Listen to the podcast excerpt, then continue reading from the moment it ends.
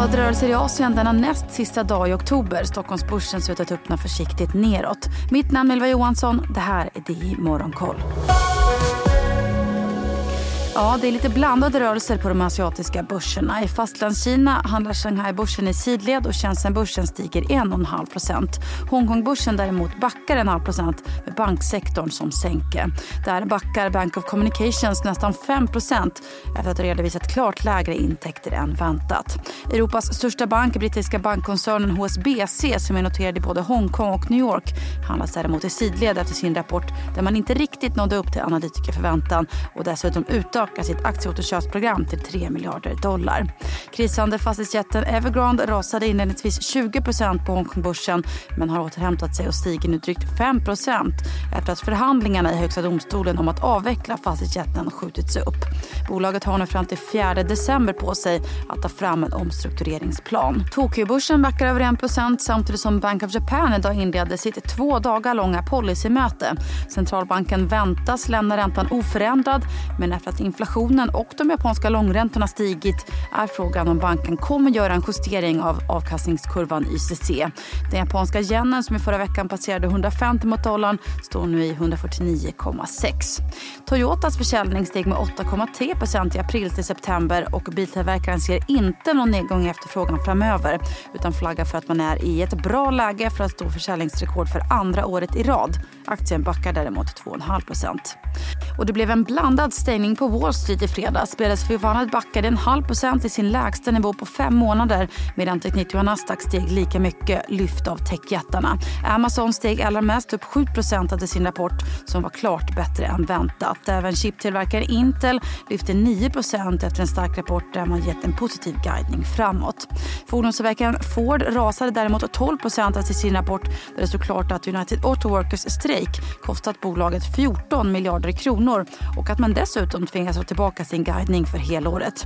Och efter att facket nått ett preliminärt avtal med Stellantis som innebär ett slut för den sex veckor långa strejken utökar man nu också strejken mot General Motors.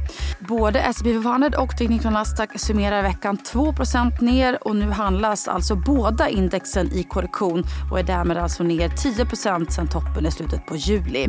Efter att både Alphabet och Tesla rasat på sina rapporter så ser marknaden nu fram emot nästa tungviktare här i veckan. Apple, som efter tre kvartal med fallande vinster nu väntas vända trenden när man släpper sin rapport på torsdag. Stort fokus annars i veckan på amerikanska centralbanken Feds räntebesked på onsdag.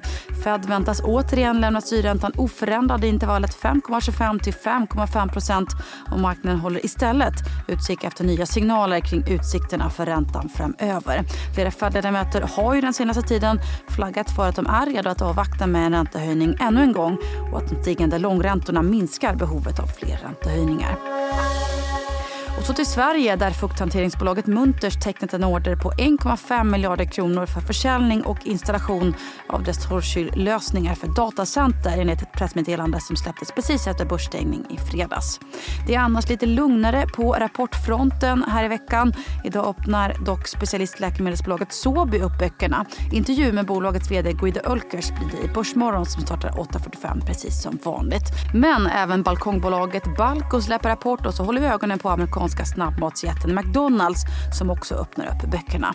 Dessutom så får vi ännu en uppdatering för hur det står till med tillväxten när vi får SCBs BNP-indikator för det tredje kvartalet.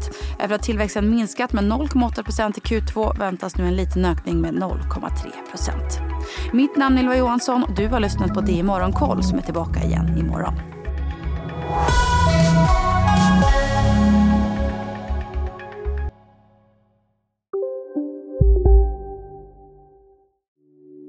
Hej, Ulf Kristersson här.